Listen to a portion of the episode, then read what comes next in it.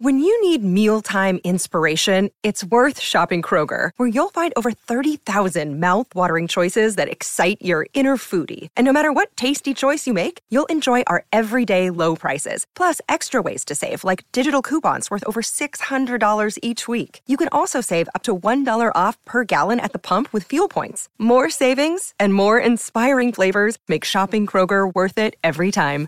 Kroger, fresh for everyone. Fuel restrictions apply. Slightly favours the right footer here, but Griffiths, having got the goal, goes again. Quickfire tries it, don't know. Long we over. Oh, what a goal! What a goal! Oh! Fletcher! It's Lucius McCulloch saved it in. Barry Ferguson. Dalglish again, and it's there. Hartley and 33 caps is more than a respectable haul for any Scottish footballer, but this week's guest reckons he should have had around double that. Jackie McNamara was part of the last team to represent Scotland at a major tournament, and he sat down with me, Andy Barge, to look back over his international career as well as assess the current setup around the national team. A great guest today on the Hampden Roar podcast. I'm sitting here with Jackie McNamara, capped 33 times for Scotland. You ready for a wee jog down memory lane, Yeah, Jackie? absolutely. Yeah. Just uh, for anyone who might not know, what are you doing just now though? Just now, um, I'll look after a few few players. Um, got a mentor 'em. I don't to say I don't know the, the word agents are a good word, but I prefer like looking after them. And I've done it as a manager. You know, trying to advise them on their careers and um, give them advice and actually enjoying it. You know, I'm Yeah. enjoy watching football for a while. I've been the last few years I've I've not enjoyed it. Um, be a bit bitter about certain things, but just now it's it's it's good to go and watch game football Yeah. without any, I suppose, attachments. It's, Without the pressures of the touchline, is it? it's not so the, the pressure. I never to say the pressure was never there for me. It was more the frustration Mhm. because um, uh, I love playing football. Uh, management, uh, I enjoy wee bits of it, but nothing beats playing. Absolutely. Well, let's go back to the very, very beginning then, when you were growing up, born in October 1973. So, what are your earliest memories of the Scottish national team? Oh, my dad was my dad was a big a big lover of the, the national team, and growing up, he took us to a few games. I was at the game. Uh, I used to watch Dalglish was my hero growing up. Um, I watched him cut a few t- a few games. One again, it was against Wales Mm-hmm. at uh, Hampden, and the other one I remember going was a qualifier when McAvennie scored in, against Australia. That a playoff, was it? It was a playoff, Yeah. yeah. He, he, he scored the goal, and I was at that game. Um, my dad actually got lifted that game. I ended up having to go and get him round. the- What did he do? He wouldn't stand because we were. He lifted us up to, to see it. We were in the, behind the goals, and he was lifting us up. And usually, my dad, someone says something to him. It was the guys who to, to, to get away from the aisle, and uh, he just went too far, and they, they took him away. So, did you just watch the game yourself? I stood with, his, with Ralph Callaghan, my brother, and he took a run to get him after the game. but to be honest, I was more focusing on the game. It was a massive game, and my dad was just trying to get us to see it. And he, he put me out and he said, again, I wasn't the biggest even back then, but he was trying to get me to look at the game, and you know, it was and they had the old barriers as well. yeah. So it was uh, That's quite a memory. so, Dalglish was the number one for you then? yeah. Anyone Aye. else in the Scotland team that you looked up to? Um, I think when you're a kid, there's always just the one main one. isn't it? You know, I think we always had some good players, and you, you looked at. But there were games you watch some of the goals that Charlie Nicholas scored. You know, he's scored a few crackers as well. Um, but when you're a kid, you look at goals rather than Yeah. defenders. I think as you get older, you, you see defenders more, or when it's your position. But Dalglish, some of his goals for Scotland, it in there, and uh, it was just it was just brilliant. Yeah. Did you have any ambitions then when you were growing up and getting involved in football to go on and play for Scotland? Yeah, I think every kid does. Um, you know, everybody goes through. And, you know, I'd love to play there. I'd love to do that. And um, you know, when I was I was going through in boys' clubs and, and, and different things, and all my pals were playing Scotland under 14s, 15s, 16s, all the way up. I was smaller, and you know, I, I never get any anywhere near Scotland setups. I remember going to a trial when I was at Dunfermline. I think we don't know if it was under 17s or 18s, but it was already picked before we turned up.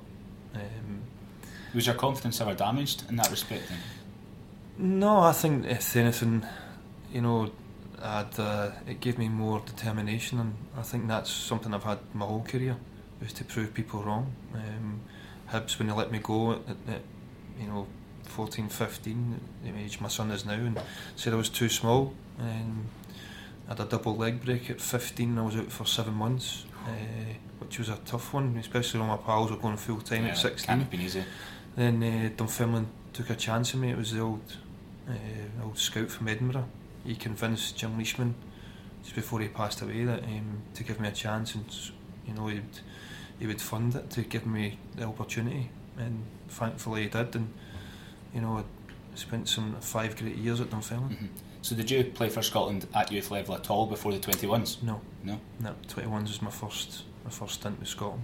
You were at Dunfermline at that point so it must have been pretty good to be called up at the club you'd came through at.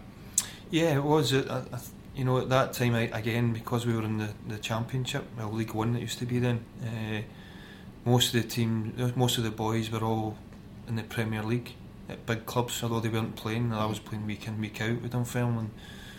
Um, you know, it was guys there that, as I said, they weren't even getting any first team, real first team experience, but they were picked.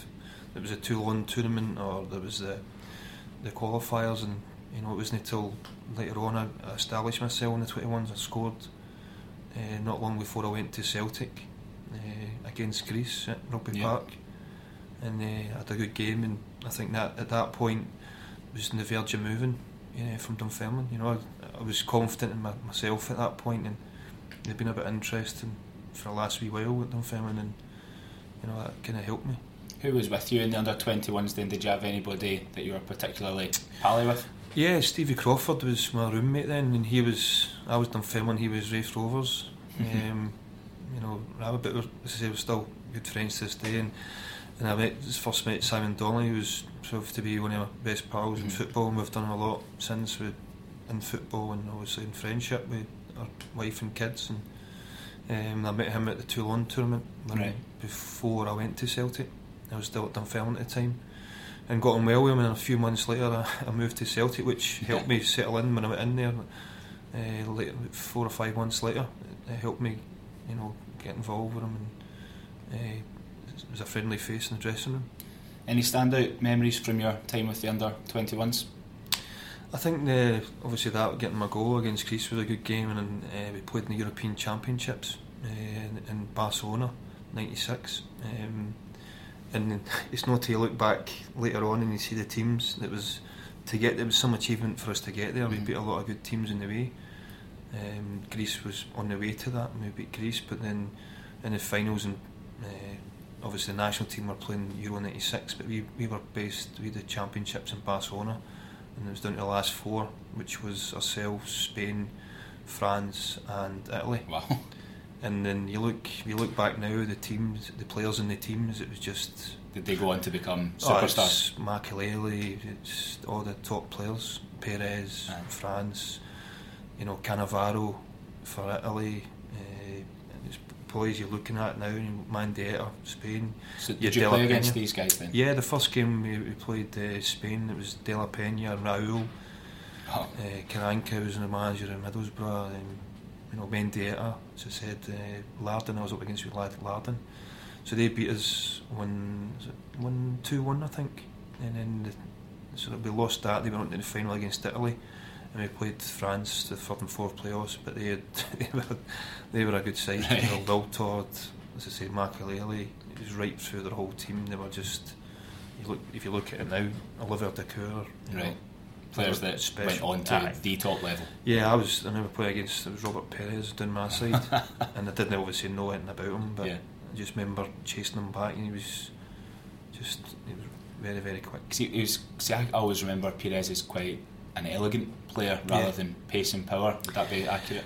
Yeah, very much so. As I said, because he's like that, and he's he's, he's very upright how he runs. Um, he just kind of glides, and you, you're sprinting, and you're getting nowhere closer to him, and you realise that how quick they are. Mhm. Um, Quite deceiving. Dece- very deceiving. I think uh, Armstrong was that. Stuart Armstrong Mhm. was like that. You know, he, he's very upright when he, how he runs, but he's quick. You know, they move they move through the, the, gears very quickly, and Perez like that. You know, it looks effortless at times, uh, whereas we're grunting and putting everything in to try to get an extra bit of speed.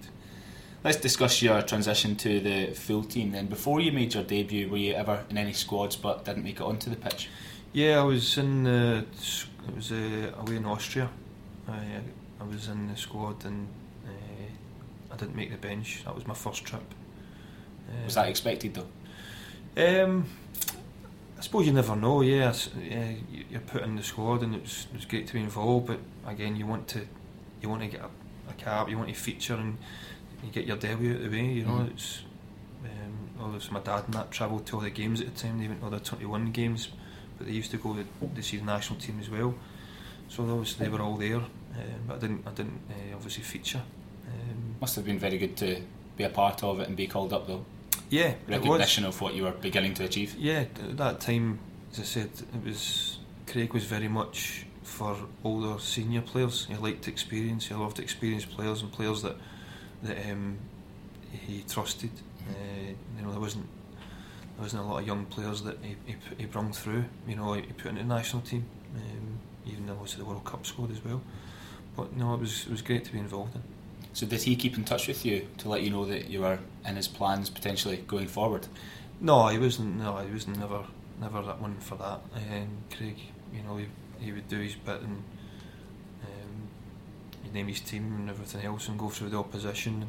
He, didn't really go through much else. Would it have been hard for him to ignore you though, given that you went on to win Young Player of the Year and you were making an impression in Scotland, even though you're saying he wasn't one to really mm-hmm. prioritise the younger players? Would it have been yeah, I think remiss not to? Because you're playing Old Firm at that point and then you're um, you're playing week in week out uh, to a good standard and you know at that point who was the right back probably Stuart McKimmie at Aberdeen, you know, but again, he'd played a lot of games for him and experienced. Um, you know, and then Craig had changed his system and went to a, a five at the back, if you like, and mm-hmm. Craig Burley started, played Craig Burley there after McKimmie, and Burley featured a lot at uh, right wing back. He liked him there, um, but he liked, as I said, he liked a bit of height, you know, and uh, obviously my height wasn't, was, uh, I'm not the biggest, for Craig's side it, but I got my debut away at uh, Latvia in the qualifiers, which we won 1 0 on the road to the World Cup. Um, but it was just great to get on uh, and get my debut and get that over and done with. Are you nervous then in the touchline as you're nah. prepared to come on? Nah, to be honest, it's one thing that um, I think, you know, when I got to the games, maybe the build up to when I was younger, build up to the games, we were massive games, the old firm games or European games, I'd maybe think about it before it and get a wee bit nervous. But uh, as I got older, I used to be able to channel things, and um, but I was always okay when I got to the stadium. I never got nervous. Mm-hmm. But I just once I went out to do my warm up, that was me. I was kind of in the zone, if you like. Do you remember anything about the game in particular? It was Christian Dailly you came on for with 15 minutes to go. So was it a blur or was it very much a slow, slow um, game? No, it was, uh, it was. I mean, it wasn't a classic game. It was a wee. I mean, Latvia wasn't a classic. It just. It was. It did go quite quickly, to be honest. Um, and just just that feeling the pride after I managed to play for my country, like every other kid would mm-hmm. would, would think, you know, and want want more of it. Your dad must have been chuffed. Yeah, ah, they were. As I said, they were very uh, very proud and. Um, he wasn't lifted in Latvia, was he? No, maybe uh, he was flying himself. His, uh, his son playing with Scotland, but um, that was a great, great, a great moment. Well, you played in the opening three games of that campaign, but then didn't feature for the remainder of it. What happened there? I don't know. To be honest, I think, um, as I said, Craig, Craig like uh, certain ones in certain positions. I was starting. My first start was going to, was against Estonia away, which the infamous game. Is that the yeah, I remember speaking to uh, seeing my wife the night before, done the team, and I was starting. I was so excited to get my first start, yeah. and um, lo and behold, I never turned up. I never put a foot wrong in the game, um, so I had to wait for my next uh, starting debut, which was Sweden at Ibrox. Mm-hmm. which we won. Uh, John McGinlay scored That's right. one one, and Jim Leighton was unbelievable. But we played. I played uh, right wing back. I thought I did okay, and he, but he subbed me at half time. Never said anything. That leaves you wondering a wee bit. Yeah, yeah, because you look at your own performance, and um, you know, as a player, I was very self-critical, um, which I think is, quite a good thing. I was never too hard on myself, but uh, we, with the national team, I just felt there was there was maybe a pressure to for him to play me because of Celtic or because I was Right. playing well in the club, but not actually really wanting. That's obviously the impression that I felt. You know, the amount of squads that he picked me in, or even the World Cup when I was played a year in Scotland. I got the impression before I even went there that I wasn't one of these ones that Mhm. he's starting eleven that he wanted to play just by certain things he, he went about and how he said things to me in the, the friendlies away in America. We played Colombia. You know, just little things What there. did he? What would he tell you? Uh, it was it was a bit um, it was a bit disappointing just a wee bits after the game about you know taking touches of the ball or you're not playing against such and such now kind of thing. But he was paving way. You know it was that was the the friendlies before we got to the World Cup. You know obviously you know what happened with Andy Goram and he went away Right. home and so a lot of things kind of happened in that that spell. Although I was player of the year in PFA player in Scotland. We, it's probably one of our biggest achievements with Gascoignes and Laudrups and Larssons in the league. Mhm. But for Craig, you know, I uh, didn't he quite did- tick the box. didn't tick the box for him to, to start the opening game in the World Cup against Brazil. He wanted Burley right wing back or Christian on the left. He wanted height. Mhm. He wanted out and out. You know, didn't- obviously didn't see me as an out out defender, but you know I was disappointed not to feature. You know, he brought on Tosh McKinlay, who hadn't really played for us that whole season at Celtic, but he stepped back thinking, well, it's because he played more of a part than myself to get to the World Cup and he brought on Billy McKinlay. Uh, I'm going, well, we need to win the game now and to change it, and I thought I could have. No, I don't see you could have, but you know what I mean. You, you thought he had more more chance to do that than others, um, which happened in the second game. You know, I came on, he put Craig Burley in one, and we were getting beat one 0 and we ended up drawing. I thought I did okay when I came on. Good impact. Yeah. So do you ever go to Craig with these concerns then, or anybody in the management team? Uh, no, no, because it's, it's yeah, there, there's no point um, with certain things there.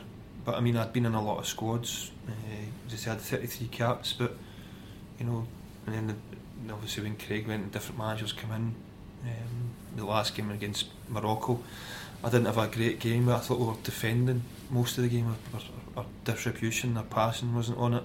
Craig Burley gets sent off. I get subbed, and that was out. I was out the World Cup, you know. Um, Do you chat to Craig about it because he would have been your teammate at that point or the season before? You well, he didn't want. pretty He, well. he didn't want to play there. Mhm. He didn't want to play wing back. He wanted to play where he played all year and scored, I think, 16 or 18 goals for Celtic. In your mind, he was better centrally as yeah, well. yeah, aye. My mind and his mind, I'd, I'd played wing back for Celtic against Liverpool and done well, scored against Liverpool in the Everton Cup. So it, was, wasn't like a position that I couldn't play. You know, I had played it. I had played it in the Old games, um, which for me, you know, the Liverpool game is just as high Yeah. as international. Was there much discussion in the media about it? Do you remember this? Of course, now we've got the Robertson and Tierney conundrum. Was there the Burley and McNamara conundrum back then? I think there's you never. It's, it's not like it is now. It's because it's there's more there's more to say now. You know, the, the media is it was more friends in the media back then. Now it's the media's social media. There's everywhere you turn, so everybody has a voice, everybody has an opinion, which would have been different then. But um, and football is all about opinions, you know, and that's that's the beauty of it. But for me, as I said, a personal point of view, you look at your own your own game, your own performance, and disappointed not to, to have been involved in the, the first game. Did you expect to be in the World Cup squad though, given the season you'd had, even if you weren't sure Yeah. you'd be involved in every game? Yeah. You feel expected to be there? Yeah. Yeah. How do you, how do you find that out? A World Cup squad, of course. You're waiting like everybody experienced it for else. so. You had uh, waiting like everybody else. We had, before the build up to it. Uh, you see, I, I took a knee up, uh, a knee, a bang in my knee with Celtic, and they played through it right through to for us to stop Rangers winning ten in a row. We won the league and stopped Mhm. it. But there was certain points there that he took me away. We played France and St Etienne, and my wife was expecting her first child and all that at the time, and I wasn't stripped, and I was really angry. You know, that was a few months before there, and I went away and with different problems uh, with children, with miscarriage and stuff, and I, w- I wasn't happy being away from them, but to not even be stripped or involved, I mean, this was like, you know, uh, seven or eight months before the World Cup itself. So I was, I was disappointed with that. Did, did you ask to stay at home in that? Or No, no, no, no. Um, but you know, near enough at the start, um, when I f- first broke into the Scotland squad, I missed a. He picked me in the squad, uh, and I pulled out because my wife had a miscarriage, and um, he told the media off the record, but I hadn't even told my family. So I was a wee bit angry about that, um, how he how he'd done that, uh, and they were phoning me up wanting to say things, and so then I have to go around there because of my, the problems we had, you know, having to justify to family members and stuff, just how you do. But again, it's the, the media side of it, because the people in the media Mm. was nothing gets kept secret. Yeah. So, is it fair to say then, despite your early successes at club level, your breaking into the international team was, was harder for you? Ah, very much so. You had to, you know, as I said, there's there's pressure because you're playing the old firm and playing week in week out, and he's playing somebody out of position to play your position. You know, it doesn't fill you with confidence that he has in you. Um, but as I said, I'd, I'd see, I see Craig and on me Craig, and he's not a bad guy. You know, um, it's, it's just his opinion. Just uh, sometimes, I suppose, between a certain player and a manager on a professional level, it doesn't click fully. Yeah, Yeah. It's, he said it's opinions and maybe see me more uh, uh, attacking. He liked their big guys for set pieces and playing a certain way and defending a certain way and catching the breaks. He said, we got through, we win, we win one nils or you know with dogged performances rather than attacking. I was attacking player, uh, maybe not one of his you know favourites. Before we move on from the World Cup, it would be it's nice to dwell on the, the glory days, isn't it? So I let's, know, uh, let's chat about the Yeah. the Brazil game. When you're walking out of the tunnel and taking your place on the bench as it was in that game, when do you realise, or when does it sink in what you're a part of here? Before the game, we walked out. Yeah, we walked out to look at the pitch, and we had, it was absolutely boiling. Um, and we had the kilts on, uh, and sweating buckets. we went over and seen all the Scotland fans there, and looking for the family members, and it was brilliant. You know, it was absolutely brilliant to be involved in. Um, you know, you seen your, your people you know and all your friends there. Yeah. Uh, it, was, it was great to be involved in. And uh, the stuff coming out with the Brazilian team, you look at the team coming out. Um, you know, and there's, there's certain wee things there that it just brings back memories. That you know, about how Craig would talk about the opposition, or you know, even we, we came out for the start of the game. I'm obviously I'm sub, and uh, we're all lined up traditional Scottish fashion, uh, just in a single line, Mhm. ready to go out. And Brazilians are lined up like the other way, all holding hands, chewing the chewing gum. They're all got immaculate yellow strips on.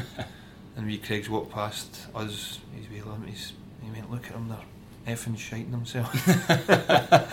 and they were anything but that, Yeah. you know, because these guys are, you know, the, the real Ronaldo. Yeah. Um, Best in the world at that point. he was the best in the world at that point, yeah. Carlos, you know, Rivaldo. Rivaldo, Bebeto, Mhm. um, and it was just, you know, uh, so I, obviously I didn't get on in the final whistle. Um, I I actually went into the Brazilian dressing room to swap strips. I got Bebeto's strip, Oh, aye. but at that point Craig had spotted that the Brazilian subs were doing running, and they thought we should be doing it. But I was already in the Brazilian dressing room, so Simon, Simon Don and a few others, they, Craig spotted them and ended up doing some running back and forth, which obviously I didn't know about. Yeah. So I was sitting in the Scotland dressing room after with my Bebeto strip on, and uh, Simon's come in, still with his Scotland strip on, sweating. He was like, "Where did you go?" And I was like, "Well, nobody said anything to me." So he You're mingling with the stars. He didn't manage to get a strip, uh, so You still got it? oh yes, Yeah. yes. aye. Treasured So item. I used to wear it just to wind him up. So, what does Craig Brown say to you and the rest of the team to get you psyched up for a game like that? His psychology was, I think, everybody was scared of Scotland. He, You know, he's, he was different from what I'd experienced or ever experienced. You know, he would put the opposition down to us, Mhm. but we weren't stupid. You know, like he's not very good, or he's not very good, or he's too small, or he's not fast, and we're like, he just sometimes just, you know, I wouldn't pay that to it. I know what he was trying to do. You know, Yeah. to say like everybody wants to be scared to play against Scotland. You're a good side to big us up, but his psychology was a bit different from what I was used to. The Norway game, as you said, you came on at 1 0 down. Um, you had a good impact, I think it's fair to say. We came back and drew 1 1. Was there real belief after that game that going into Morocco we could make it to the next round? Yeah, I think the I, I think that was the bit of the Morocco game. Um, but again, they, they weren't really a household name Morocco, and that's that's always been our downfall. I feel with Scotland, even to this day, is when we're favourites. It doesn't sit well with us when expectations there. We've always been better as underdogs up against it, Mm-hmm. Um, and that's I think that's why we've never qualified since. Um, Because there's always a game, as we saw, well, as we saw in Kazakhstan, for example, in Georgia down the years. There's always Yeah. seems to be one against the lesser Yeah, countries. Georgia was the one under Gordon that killed us. You know, uh, changed a few changed a few things over, and um, but the expectation there that you know wasn't the, the other games that, uh, that that cost us. It was that that was the ones. Uh, Kazakhstan, as you said, it was the fallout from the Kazakhstan game has been pretty um, severe because of the result, performance, and where they are. We'll touch more on Kazakhstan and the current situation at the end of the podcast, but touching on the Morocco game again, did you get brought on after Craig Burley's red card? No, I started. Or did you start I the game, right, Yeah, okay. starting the game. I took off after the red card. I think. Was that just a reshuffle then? Yeah, it was. It was a tough game. You know, even at half time, I remember there was a bit of a bit of argy bargy in the dressing room. People shouting at each other, "We're not doing this," or Really? arguing. Yeah, just people know deflecting and uh, a couple of players arguing with each other. But um, Who, who, who was quite bad for that in the Scotland team? I suppose I think it's senior players. You know that I think I just remember. Uh, I think John Collins had a kind of ding dong with Kevin. Uh, Kevin? Might have been. Kevin Gallacher. I think it was Kevin Gallacher. Aye, just about one of the incidents, and it was just, it was just frustrations because of the first half performance. You know, we didn't. I don't think we really got going at all. And in fairness, they weren't a good side. You know, Chippo, uh, Hadji, Yeah. they were a good side, but we didn't really uh, know a lot about them. Obviously, Craig had as well drilled on them, but in terms of people back here, because I'm not playing in uh, England or in Scotland, nobody knows about them. Yeah, is it ignorance almost? Yeah, it's always been it's always been the case, you know. Um, guys that, came over to Scotland, like Luke Moravcik, you know, when he came over at 33, he was unbelievable. Everybody in France, everybody knew him. You know, Zidane talked about him as his favourite player. Yeah. But you're like, who's this old guy coming over the media? And then until you see him playing, you're like, geez, you know, special. It must have been a sickener in the Morocco game to go 2 0 down just after the break. Does that take any wind that was there out the sails? Yeah, and it, it gives them a real shot in the arm as well. And they, as I said, they were a good side. They were sharp, and they were quick, strong. Like when you, say when you get to that next level, most of the, the players are and the teams are. You know, you need to you need to be better at certain things there. I always maintain Champions League that I played in my career Mhm. was higher than international. All right. You know, and the, the energy levels and the concentration levels. You know, going to get places like Barcelona Mhm. Was the ultimate for 90 minutes to or 90 plus minutes whatever it finished um, to go places like that compared to international but um, but I suppose you maybe sometimes you feel you're better, playing with better players Mhm. with your, your, your Yeah. club team Okay. and you're international and I generally f- felt that So did you feel though that Scotland was a a capable side though um, around that time? Yeah, I thought we were capable. Um, definitely, I think we had good enough players, and I always have. To be honest, I've always even even just now people say, "Well, we don't produce the players. We don't. Uh, they're not good enough." And I don't buy that. I've always maintained that they've been good enough. Um, just certain things that need to do do better or change. You know, to give that mentality that you strip it all back and you look at all the, the other teams that have emerging that were way down the rankings Mhm. because they've stripped it back and done it properly. Yeah. When you reflect on the World Cup then in '98, it must have been some experience. How do you look back on it? Yeah, it's great to be involved in. Um, I think that's you know been part of it. You know, at the time you didn't. I never for a million years thought this is going to be the last tournament. You know, you're thinking 2000 uh, Euros and in 2002 in Japan. I remember Craig, uh, Craig Brown saying there was a couple of boys doing the hampers and helping out for experience. Um, they had Mark Burchill and Paul Gallagher, Kieran McAnespie and, uh, and Craig said, oh, Burchill, McAnespie, Gallagher, McNamara, Donnelly and I'm like 2002 in Japan and I'm going, do you mean Japan? Here, I played here in Scotland here. Mm, yeah. You know, it was just just wee things like that. You go right, but I was obviously younger. You What, what, what age were you at that point? In 24, 25? 25, 24, aye, coming up for 25, but uh, again, that's quite old now. That's you're supposed to be a- approaching your peak at that yeah, stage, yeah. yeah. At that time, it's quite, but you know, that was the youngest in the squad. Simon was a year younger than me, but he never featured at all. Mhm. Then you had, I think the other one's Christian Dailly, who's a day older. Right. But uh, he, I think we were the youngest. The rest of them were all two, three, four, five, ten year older. So were you quite stunned then that you didn't play in any of the Euro 2000 qualifiers and the subsequent playoff against England? Yeah, but the, the England one, the England one, they pulled me before the playoffs um, at Hampden. You know, I was looking forward to it, and he said to me he wasn't going to start me or involve me at Hampden. He was going to keep me for Wembley. and obviously we lost two 0 at Hampden, and then we got to Wembley, and I wasn't even stripped. So I was, uh, as you can imagine, I was quite angry at the time. Uh, showed a bit of my frustrations after it. Too, Uh, Craig? uh, just in general, yeah. Just because I'd. I'd What, what do you mean? Uh, just coming back in the aeroplane and stuff.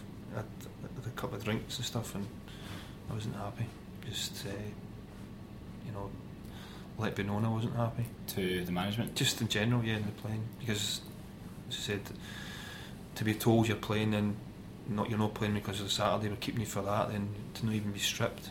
You know, at that time I was, uh, I was coming out of contract at Celtic as well. I had people watching me, and I wasn't sure I was going to be staying at Celtic. You know, see new managers come and change, and so it was it was quite a transitional bit for me in my Mhm. career. Um, but when he said to me, "Say at Hampden," uh, and I felt watching the game, I could have done something in the game. You know, Scholes got the two of them. Uh, but I, again, I always felt when I watched the game that I could influence it defensively. I just like you're injured. So if you let when you let the management team know that I'm not happy with this, um, I was told that I'd be playing at Wembley, then I'm not even on the bench. How do they respond? No, to that? Do they have do they have to remain authoritative or do they listen to your concerns? No, no just just nothing. No. No, no, no, nothing. As I said, they wouldn't. You can be. and There's no point in going and saying it in the Craig because we just make another an excuse or say something different or I, I decided to do this or changed it. But um, I, I, again, that was a big disappointment to me because of how it was done. Mhm. You know, if they hadn't said anything, or, or I'd been just just as angry. But it's because um, how it was done was, was strange. So when Craig Brown left, then because you, you didn't play in the 2002 qualifiers either, which I suppose compounds it. But when Craig Brown left Yeah. uh, in late 2001, did you feel right? This is a positive move for my international career.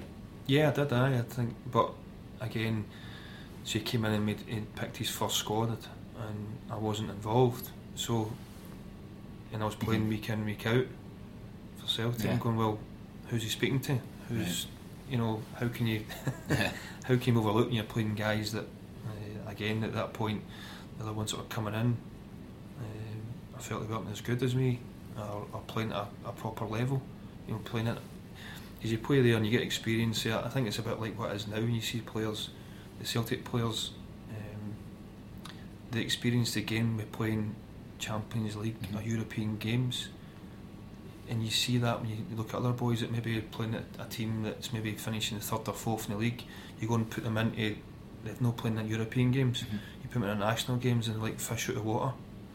And it's, you know, that's, the, the comparisons are, the ma- are so so different from normal league games in Scotland.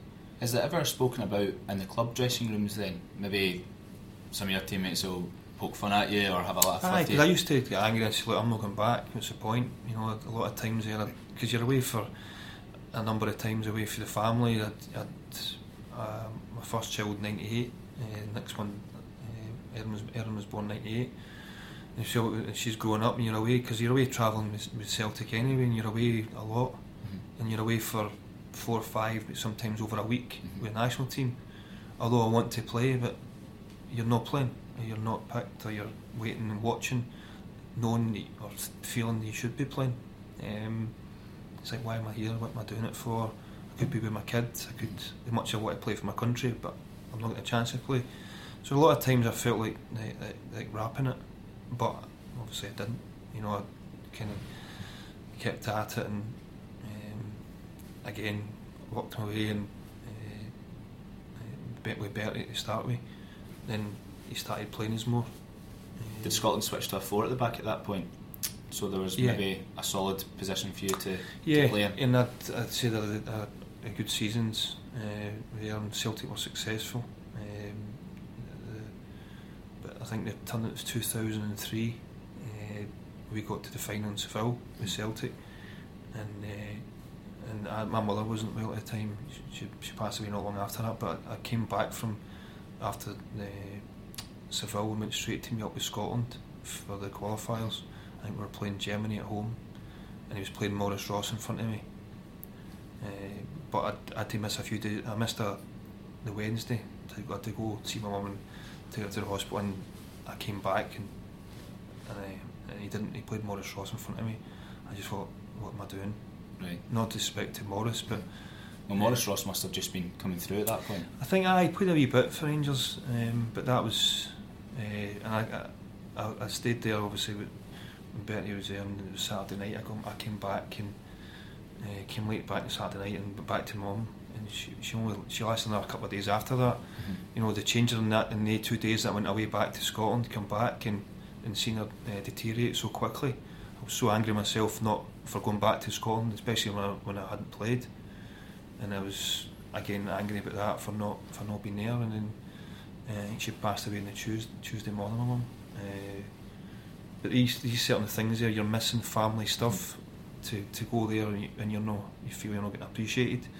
Um, but again, I came f- the following year after Seville. I was player of the year in Scotland again with the sports writers. I had a good season.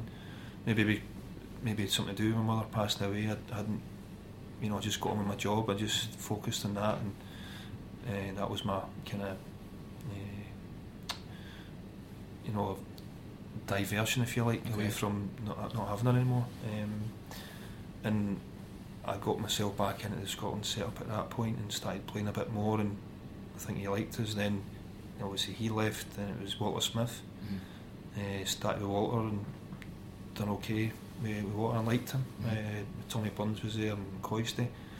I enjoyed that wee bit there um, before I left Celtic in 2005. Uh, and I'd got an injury. I'd done my cruciate. Mhm. And in between that, when I came back, it was McLeish and I think we played Italy away. And I, think it was something that got on or something. I just look, that was that was the end of it for me. I just said, look, again, he was playing different ones in front of me. I said, look, I'll always be there. If you need me, can you, yeah, I'll play. I'll come back and play. I'll not retire. I'll stay there. I says, but I'd rather you didn't pick me unless you wanted me Right, okay. because I've been through it all over the the last number of years since the '96. You would have been coming up for mid 30s at that point. I think that's the Yeah. natural time to It is, start yeah. winding down. yeah, and that's what I said to him. I says, look, the younger ones, it's you know, to, to, to play them. I said, but if you're struggling, you know, I'll always be there uh, if you need me. Um, but it's better to give the younger ones a chance now. Um, so I'd, as I said, I had 33 caps, but I must have been in about maybe double that at least in the squads. You know, and I'd looked at, I, I got capped before Christian Dailly and stuff, and he's in the Hall of Fame, Yeah. 50 odd, and I look at that, and it's it's no bitterness, you know, Christian's a good boy, but I think I should have had, yeah, 100%. Silver medal at least. Yeah, I got 25 with silver medal, because I remember Oh, we were in sorry, Spain. Sorry, I, we thought, in- I thought silver was 50. no, we were in Spain actually, and uh, and they presented me. Uh, it was away before we played a, a friendly match, and uh, the press were actually there, and uh, Jackie getting his 25th, and I kind of made a wee joke. I said that's not bad after 70 squads, 25 medal, uh, 25 caps, but. I was obviously I always felt I should have had more, but I suppose every every player that's came through and played national team would probably think the same. I, I think if you don't as a player, mm-hmm. then you've you've got problems. If you think no, that's what I should have had, then you're not in the right game. Let's discuss Bertie Vogts a wee bit. How was the Scotland squad atmosphere under him, and what was he like as a manager or a coach? Uh, different. Um, the first experience we were playing in in France, start to France, we get beat 5 0. Quite an introduction, yeah. Yeah, so um, it was a it was eye opener because he played a few players. Like he played, I think, he started off Colin called uh, Colin Cameron, sorry, on and the right midfield. Interviewed Gary Caldwell for this podcast. That was his debut. Yeah, the five 0 game. Aye. um, well, I, I was sitting, I was on the bench, and and he changed at half time. He brought on Gary Holt at half time, and I was sitting next to Kenny Miller. The two of us are sitting there, and the ball came past us at the start of the second half, and Gary Holt ran past us, and it was. Kind of looked at Kenny, and the two started kind of laughing, and it was like, it was like he was running funny, you know, right. was like something wrong with him. It was like slow motion, mm-hmm. and like heavy boots on. Mm-hmm. And I just heard Bertie Vogts shouting to Tommy, Tommy, get him off, get him off now. And he just came on. Uh-huh. So, and Tommy went, Jake, go and get warmed up. And we're, getting, I think it was 4 0 at the time. So I've, I've, me and Kenny kind of looking at each other and kind of going, he's just come on. he's just come on at half time. So I'm running up and down uh-huh. and getting ready. And he's like, and Tommy's like looking at it, going, he's just, how am I going to do this? Uh-huh. Dominic, Dominic Matteo was playing and he signalled to the bench, oh, sorry, to Gary Holt to say that he was struggling. So Gary Holt said to Tommy, hey, Dom's struggling. And Tommy went, You're struggling, and just put his number up and took him off. So Holty thought it was a mistake, uh-huh. But we all knew it wasn't. Right. so, so after the game, and there, and he's gone round us all and saying, I could see him telling everybody, even when I was going for him, he went, Oh, he said something, something oh, cheers or something, you know, like they've made a mistake, it's not, it's the wrong guy coming off, yeah. he's injured. But we all knew it wasn't. So did, did they ever find out? I don't know. I don't know whether we had heart to tell him, but even at the, at the, airport, I could see him going round different guys in the media, and yeah. you could see his hands going up and telling them what was going on. And it was a mistake. Oh, we, all no. we all we all because we. but uh, it was quite. Uh, said that that first game I'm going, God, he's quite ruthless. Yeah. You know, he just came on. I don't know how long he was on the park for, but it didn't seem like five minutes, maybe ten. Didn't seem. Yeah. I didn't seem long at all. But obviously, if you look at it the record books, it'll probably tell you maybe yeah. 10 or 15 minutes, but it definitely didn't feel like it. Well, I think coming on in any game and coming back off without having a very apparent injury it's going to be embarrassing. Yeah, yeah, yeah. but he obviously he thought it's because it was a mix up, yeah. but we knew different. so that's quite interesting that he was ruthless because I think Bertie Vogts from the outside seemed like quite an unassuming person, like very quiet. Yeah, he was quiet, and I think the more kind of worked on uh, there, I kind of liked him a wee bit more. I think his record in the, the qualifiers, he, I think what he tried to do, which in hindsight I think was the right thing to do with the friendlies, was to play and see what boys could handle it. Mm-hmm. But you know, everybody's talking about the coefficient. His record in the friendlies was very poor, mm-hmm. but he gave people a chance, and which I, I would have thought was the right thing to do because you have I think friendlies are for a reason mm-hmm. to, to go and test things, try different things to you know to see if they're ready. To you don't know until they're put in that environment. There's loads of boys called up under Vogts. Did some of the more established players, and I would include you in that bracket, ever have discussions among one another, thinking, right, why is this boy being included here? Yeah, I think there's, yeah. there's a few, and you look at him and you go, God, he got his cap for Scotland. How did that happen? He's got one cap. This guy's got one cap, and um, yeah, of course, but the method in it, you could understand it for certain. Day after playing week in week out, you could say right, well he's, he's going to see if they can handle it because you don't know. As I said, as a manager, obviously I've been a manager, you don't know until you put them into that into that environment if they can handle it. the, the pressure of the country, if you like, in your shoulders. One of the ones that was brought through under Bertie Vogts was Darren Fletcher. He Mhm. obviously went on to have a great career for Yeah. Scotland, uh, appearance wise anyway. Mm-hmm. What was he like as a young player, and was it noticeable that he had been brought up in a very special environment down at Man U? Yeah, he'd, he'd done well. You know, he was a young lad coming in, as you said. Um, quite liked him, nice, quiet, um, on about his business. Um, I think uh, ah, you could see the understanding of the game, and he was confident. You know, and um, I think that was a real plus at that time. And it, it was a, he brought through McFadden, who was a wee bit of a maverick at that point. You know, uh, taking people on or trying to do something. Quite different to Fletcher. Di- different, yeah, but I mean, no, not scared to try things or do things or get on at people or take people on, which, which, to be honest, you don't really see a lot of nowadays. It's more pass, pass, pass, or, or percentage Mhm. rather than somebody actually having the wee bits there, in, in, in the right moments, and obviously.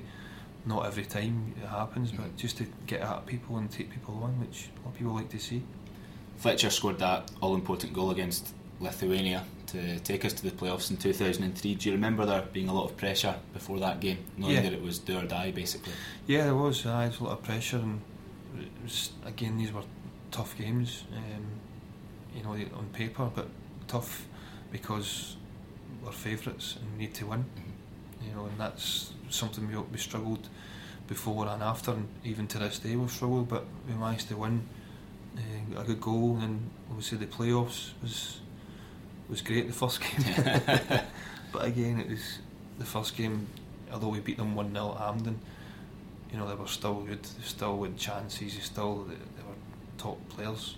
You know, even their bench, who they'd left behind, um, and obviously we, we, the second game we got demolished over there. Well, it was an open draw for that playoff. There was no seeded system, so Scotland could have got drawn Latvia, Wales, Norway, Russia, even Slovenia. When you draw Holland, Yeah. is it excitement or dread? Uh, probably a bit of both. Excitement because you want to play against the best players, but you want to qualify. So it was a bad draw Mhm. um, for us. Um, I know we beat them 1 0, but as I said, I, I don't think any of us, even at, at the end of the final whistle, were just delighted we managed to win 1 0. And the fans, and it was a great atmosphere.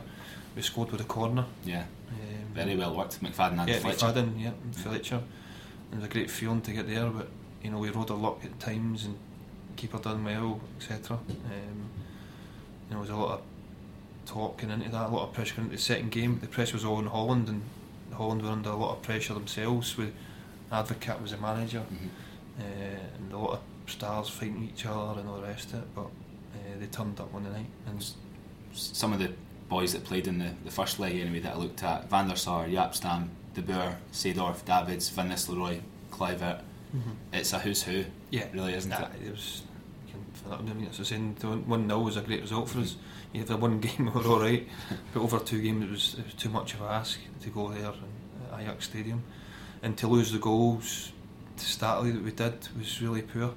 You know, the free shot to go, um, defence had to go out and, and close it down and get a free pop. Uh, it was, I think it was Sneijder scored the first one, and uh, the, the goals there. Mhm. It was the longest ninety minutes of my career. Really? That night, yeah.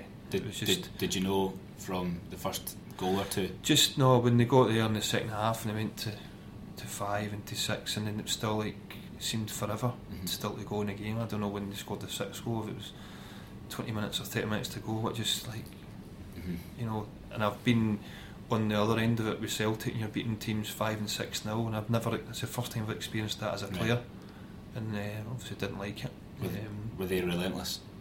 yeah, because they had a point to prove. You know, they were hurting. We hurt them after the first game, but they had a lot of hurt between their own country, the fans' expectations. You said they were world class players in their team, uh, and we lost the goals early, and they just grew in confidence. Had we sustain it, but let them have three shots at goals, and uh, it was disappointing. Why do you think we got the better of them at Hampden? What separated us that day? I think uh, mentality maybe on both sides. They weren't sure what to expect. I think they would just turn up and beat us. We had the Tartan Army behind us, the stadium, the atmosphere was brilliant. We put our bodies on the line. We, you know, the mentality of scoring, losing a goal there early, Mm-hmm. then losing another one, and knowing that we're not capable of going and scoring two, or three goals to go and win a game. We never were. So I think a combination of things, plus the world class players. Were you up against Overmars? Yeah, Yeah, must have been a, an yeah, it was good. You know, was a game you're playing against certain players. You look at their weaknesses and, and their strengths, and you know he was strong in either foot. He was quick, low centre of gravity. Um, you know, and at the game at Hampden, every time I got it, I got as tight so he couldn't turn and get at me. Uh, the, the game uh, the, over there, it was different because the odd space and time we were off them too much. Right. So the the whole thing had changed around, and you, you, no matter who's running at you, and the fact they can go in the outside or the inside, probably more comfortable now in the inside on his right foot, easily as good in his left, and fast. It's uh, it's difficult. Was that home game the best Scotland atmosphere you played in? Uh, possibly, yeah. Um, you know, there's been obviously some some good ones, but you know, the, the Tartan Army, the Scotland fans were brilliant over the years. You know, and that's even going back to the, like the World Cup. I always said I can't wait to, no, can't wait, but I look forward to when, when I'm older Mhm. and going to watch Scotland as a fan at a, a major tournament. Still waiting. Hopefully in my lifetime. As I said, I always thought I would get there as a player again Yeah. after '98. You know, you, you, thought we must get one, Mm. um, but it's it's just crazy how it's how it's turned out. As indeed. When Bertie Vogts eventually left, how did you feel? Yeah, said thought it was okay, and he said uh, there was a a big uh, sort of big thing for him to go, and people there, but there always is. Mhm. You know, that's that's the nature of the beast. You don't qualify, don't succeed, they won't change. Um, and Walter Smith was was a safe pair of hands after that. Was it a logical choice? So it was at Burnley. No, it was Smith, McLeish Burley. Aye, Yeah. Smith came in, I think it was 2005, five. I think. Uh, no, aye, it was. Yeah. It's just before I, uh, it's after I left Celtic to go to Right. Wolves. So did, does he have any discussion then with the players who are in and around the squads and, and let you know what his plans are? Yeah, I thought he was he was very methodical. I think everything he said, you know, it's obviously he was the the enemy, if you like, when he was a manager at Rangers and he come up against him. But you know, we, we see him uh, in close quarters. I think he was the best Scotland manager I worked with. Oh yeah? Yeah, he was better. I know Craig qualified, um, but just his, he was, I think, sincere, and I think he'd, how he described how the game would go, it totally happened that way. Yeah, I've heard that a few times actually, You it's quite crazy. Yeah, and I thought, um, you know, and I think when when that happens with a manager or a coach, the trust's there right away. This is how it's going to go, and this is, and sure enough, it was. We played really well away in uh, San Siro. Mhm. It was two Del Piero free kicks that, that beat us 2 0, and uh, I thought I played okay in the game. Uh, solid enough at right back and some good challenges. And, um, but I went on, I, I a bad injury during my cruciate after eight games at Wolves, and Mhm. obviously, this history with, with, with Walter. Then I eventually got back, it was Alex, but that was when I decided it was time. But you got on with Walter Smith as a, a manager. Yeah, Yeah. aye, it, it, was good. There was a good atmosphere there as well. I think, I think the, the his backroom staff. Obviously, I knew Tommy Burns was one of my biggest influences in my career. Mhm. Was there, and Ally McCoist used to have got a lot of time for. Were bubbly, and it was and Tommy's funny. So between Tommy and Coist, it, was Walter's quite obviously quite straight, Mhm. but a dry sense of humour. It was a good environment. He does look like he has that aura or presence when, when he's speaking, people listen. Mhm. Is that accurate when he's giving yeah, his team talks? Yeah, he said I was asked before.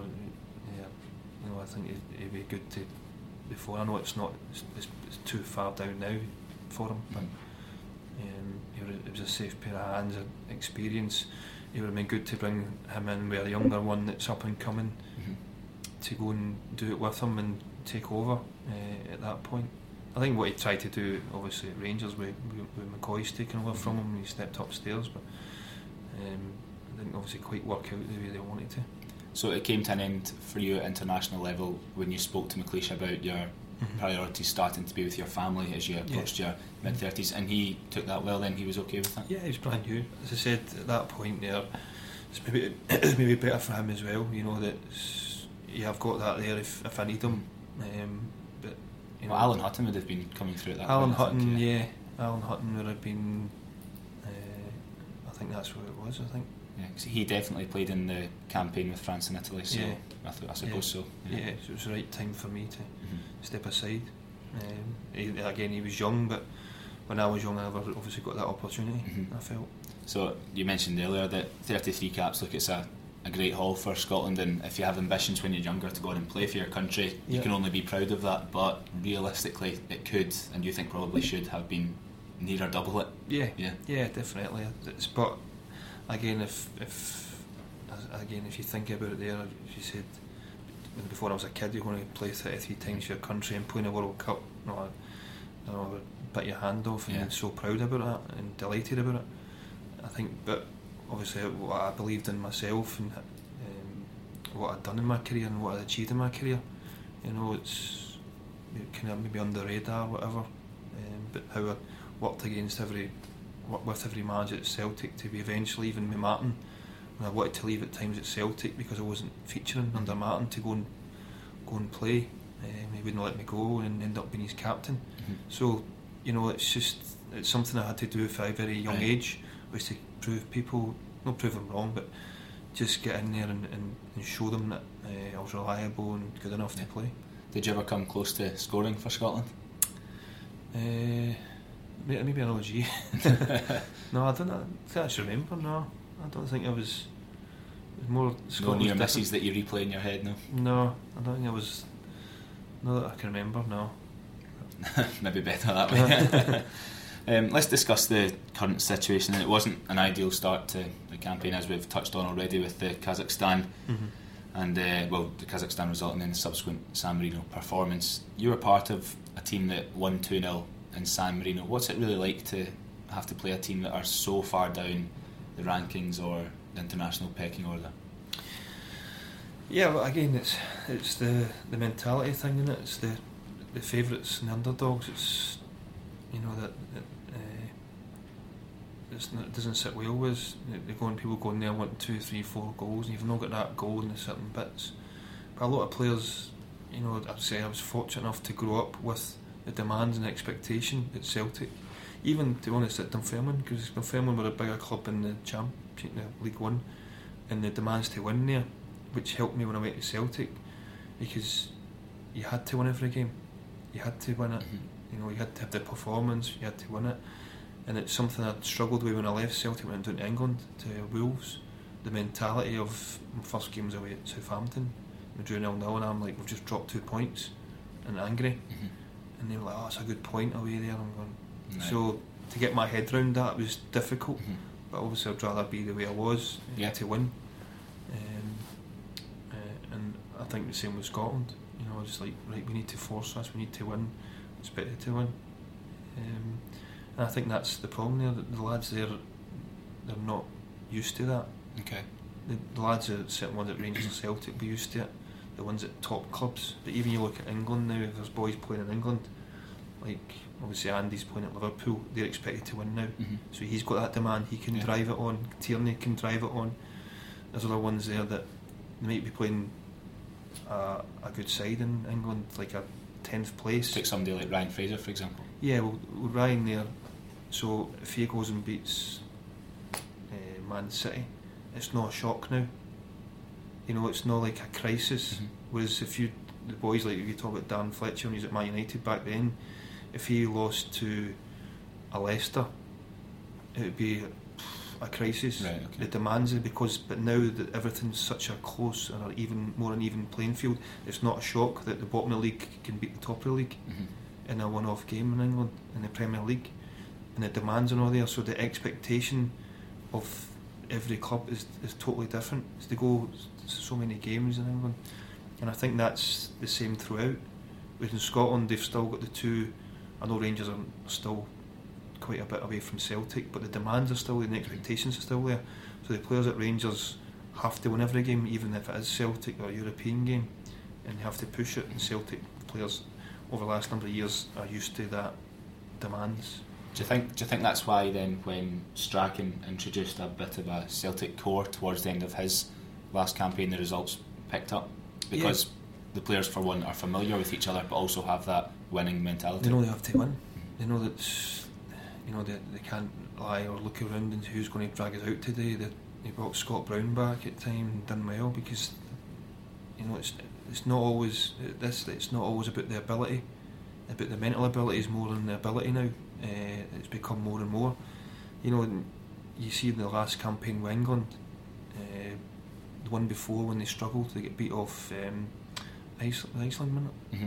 2016. Yeah, um, they lost the goal, and the, the, the, fallout for that because the English players at that point were not used to demands. Mm-hmm. Okay. You know, they, they all playing in big clubs, and and that's probably the first time they've really felt that pressure mm-hmm. because they don't have it with their club side but their national team they have it. Mm-hmm. You know, and they follow it, and obviously they've they've regained a lot of credibility after the last campaign in the World Cup uh, last last summer, and they've got uh, a lot of credit for that. And obviously they're emerging a bit now, which.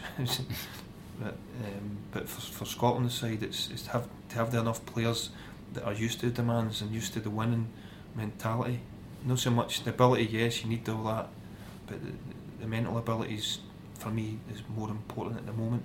With that mental attitude, then Scott McTominay is one who's playing at a, a club with a lot of expectations, Man United. Do you see him being able to slot into the the role that's been left vacant by Fletcher, who's not around the Scotland scene anymore? Yeah, yeah, I think I've seen him playing uh, last night. Uh, you've seen him against Barcelona. He done really well, you know, and it, will only help him. There is demands there, even though there's a lot of teams. Man United Man you've still got the demands and expectations, not like it was because let's say there's more and more teams, but he'll have grown up with that. Mm-hmm. The demands of that. I've been a Man United player, and that'll only help him and help the national team. Yeah. Well, there's lots of debate surrounding a manager at the moment. Do you feel that these next two games will define what happens with him? Because the SFA have stayed pretty silent, or well, absolutely silent at the moment. Nobody really knows if they're backing him or are going to sack him. How yeah, do you assess I, it? I think the, as I'm saying, there's nothing coming out in the SFA. I think the, I think that the, you know, I think that's a disappointing thing from it. Everybody can see there's there's obviously problems there, but nobody wants to see it. Nobody wants to come out and.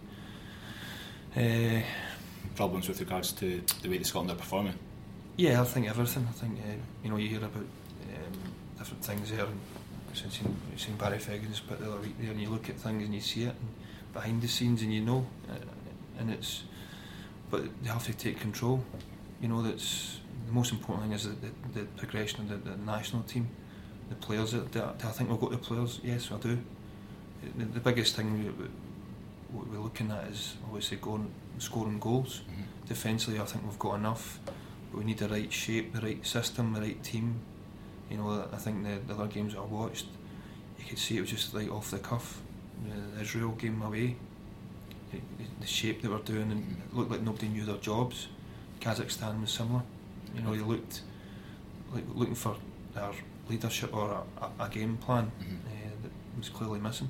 It was a very inexperienced defence in Kazakhstan, wasn't it? And I think it, it showed with McKenna uh, and Shinnie who know each other at club level, but Shinnie's not a left back. No, Shinnie's not a left back. You get Bates, who's Bates, relatively yeah. uncapped. Yeah. Palmer's debut, you know. Yeah, but again with the system that they were playing, um, and I don't know if maybe underestimated them in terms of the shape and the discipline, but um, it was a, a, really poor poor performance, but a really disjointed setup.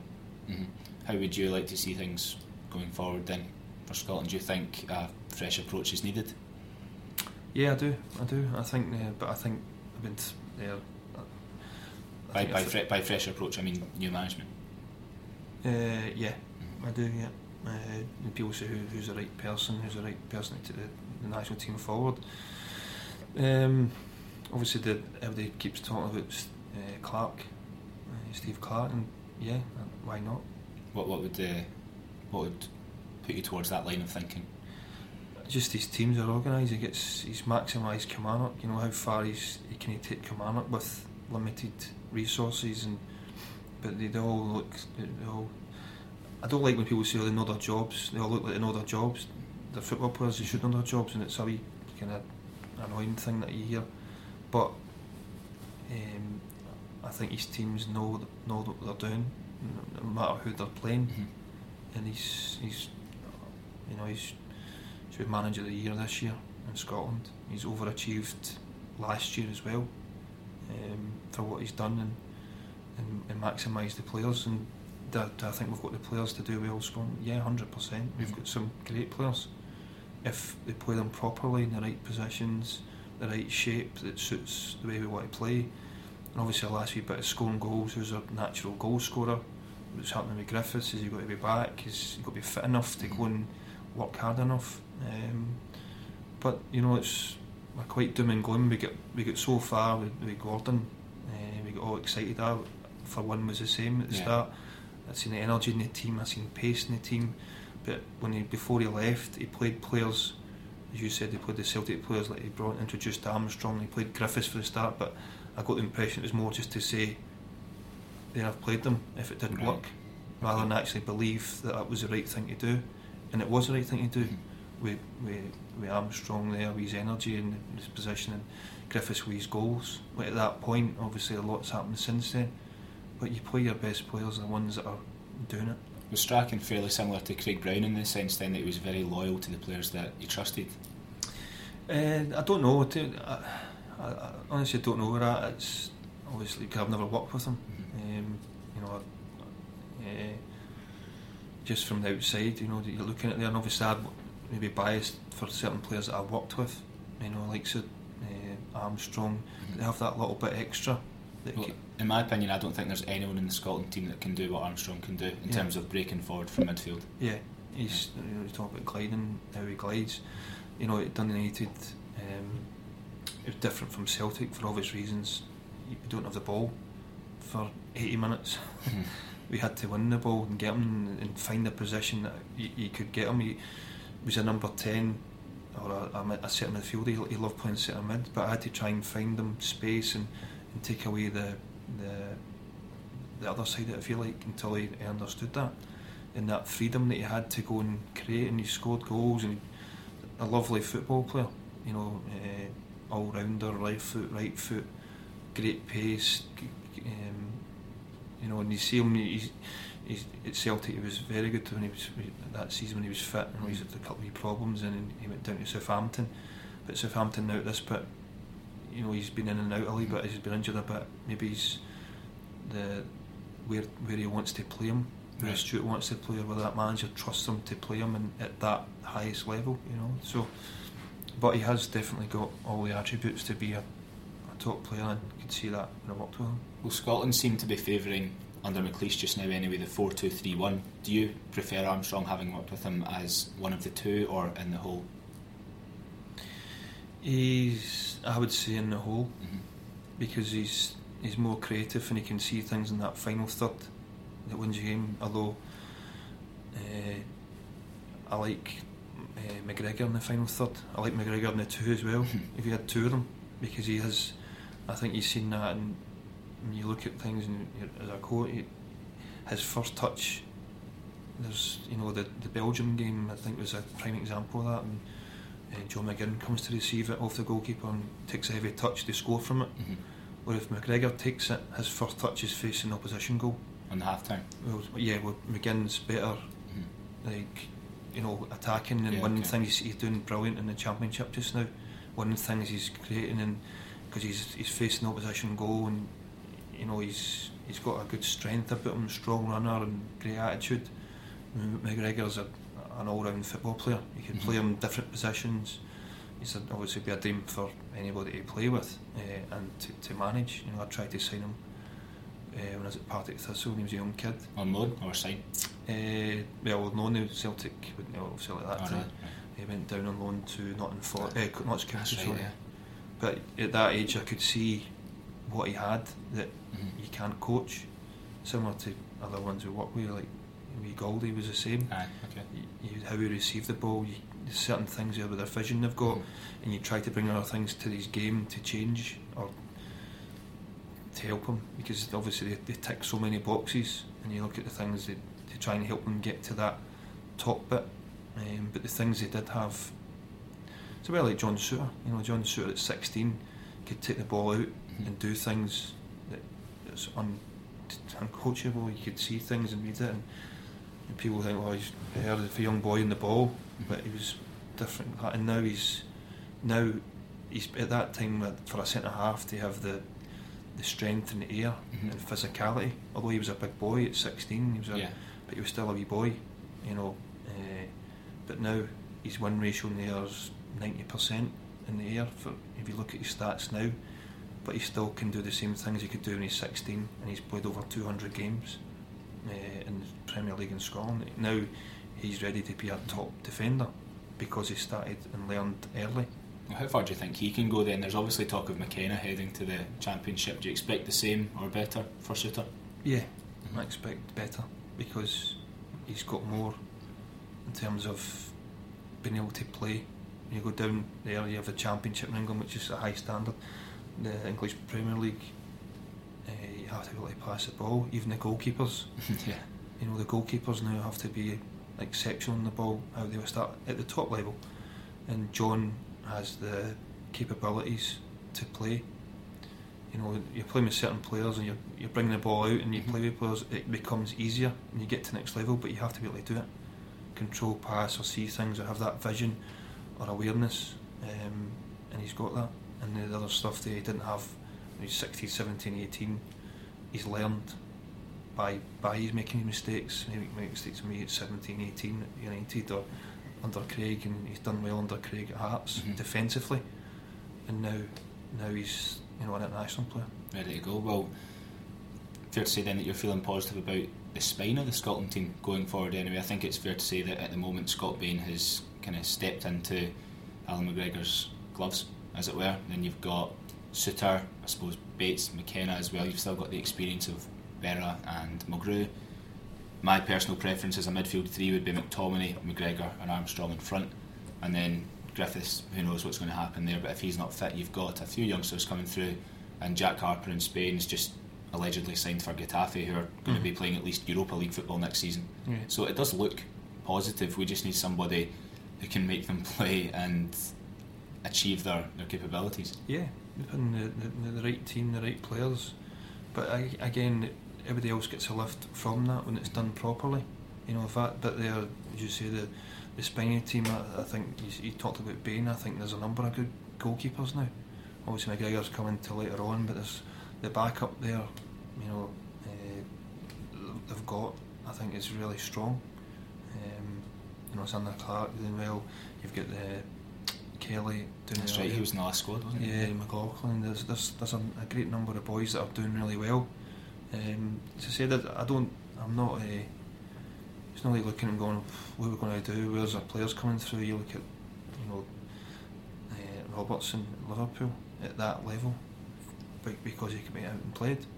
He out and played games at League Two and amateur in Scotland, to Premier League, to Premier League, to Premier League, to Champions League, by playing and learning, playing against the best, playing with and against the best players in the world. I think Robertson is pretty much a shoe in. He's the captain of the team. He's playing at an unbelievable level. Does that mean that Kieran Tierney is on the bench or at right back?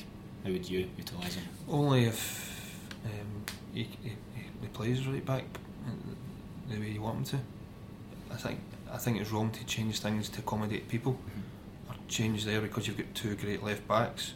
Can one play in one other? Or, but again, these things need to be worked on. You don't know unless you try them.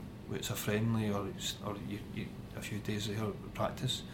But I, mean, I seen Tierney playing left centre half. I thought he was a different class. Mm-hmm. Is that an option then going forward? Well, it it depends. Um, he's comfortable enough off the ball. He's he's quick. I still think he's got a, he's he's dipped a little bit with his injuries. You know, I think he needs to get back and have a real clear run at it um, to get back to where, where he was. Um, but he's more he's played right back, and I thought he'd done well when he played right back. You know, I was a right-footed. I played left back the last couple of years at Celtic. Um, it's, it's, you know, it doesn't really make any difference. It's different if you're whipping balls and getting to the byline. uh, and whipping balls across. But you were a fairly two-footed player, though. I think. I, I, I mean, I could swing my left foot and stuff, and uh, you know. Just scoring the Scottish Cup final with yeah, your left foot. yeah, scoring Scot and scoring Liverpool and UEFA yeah. Cup. But I wouldn't say I was in. I was brilliant with my left foot. You know, I was I was okay. It was could always be better. Um, Tierney, again, it's just practice. You know, it's practice playing that. Sometimes you're playing in, in these games now. The, the wingers you're up against are coming in the inside on their stronger foot, which obviously helps him on his left. Uh, so there's no reason why you can't go and play right until we have a right a right back that everybody knows is at that level. And, You know, it's a position that's it's up for grabs just now. Let's try and end in on a positive note, positive note, or otherwise maybe. Let's take the Nations League out of the equation. How are you feeling about this qualification group? Then, do you feel that we can still pip Russia to second? Because I think Belgium were going to run away with it. Uh, I'd love to say, yeah. I'm obviously unless things change. I don't. I don't. I really don't. Uh, I'm optimistic about the future, yeah, um, but the, the, immediate future, unless there's change there, I don't, and I'm not, I'm not confident. Just by what I see and how, not just the result, but it's watching in the game and having that. You watch a game, you can see, you see what they're trying to do. You can see there, uh, this is what the, the shape is. This is what they're doing. There's a, there's a method there, but it doesn't seem to, in the, the, the last few games, it just seems to go there you go, go and go and play. Okay. We should be better than them, or we can beat them, mm-hmm. rather than have a real, um, not say purpose is not the right word, but a real thought process. What, what are they doing? Strategy, almost. Yeah, if you like strategy is everybody knows this is what. And as a fan or a, a, coach or a manager, you can see what they're trying to do. Mm-hmm. And I, th- I think that's that was a disappointing thing for Kazakhstan. It was just all became individuals. They looked like a team of individuals when things don't go wrong, eh, don't go right. And I think that was the worrying side of it. The, San Marino game was what it was. 2 0, job done. It was they get booed off. It's no, as you say, didn't look a real strategy to go on or a purpose or a, a direction from the from what we were going on to. So I think the next few games obviously we'll we'll see what happens if if uh, Alex is still there um, if they change it or they don't. But I just feel long term, you know, that's that's what's going to have to happen to, to really take us forward as a nation. Right. Jackie, that's been absolutely brilliant running through your Scott career. Thanks very much for coming on the hand and rope. Cheers, thank you.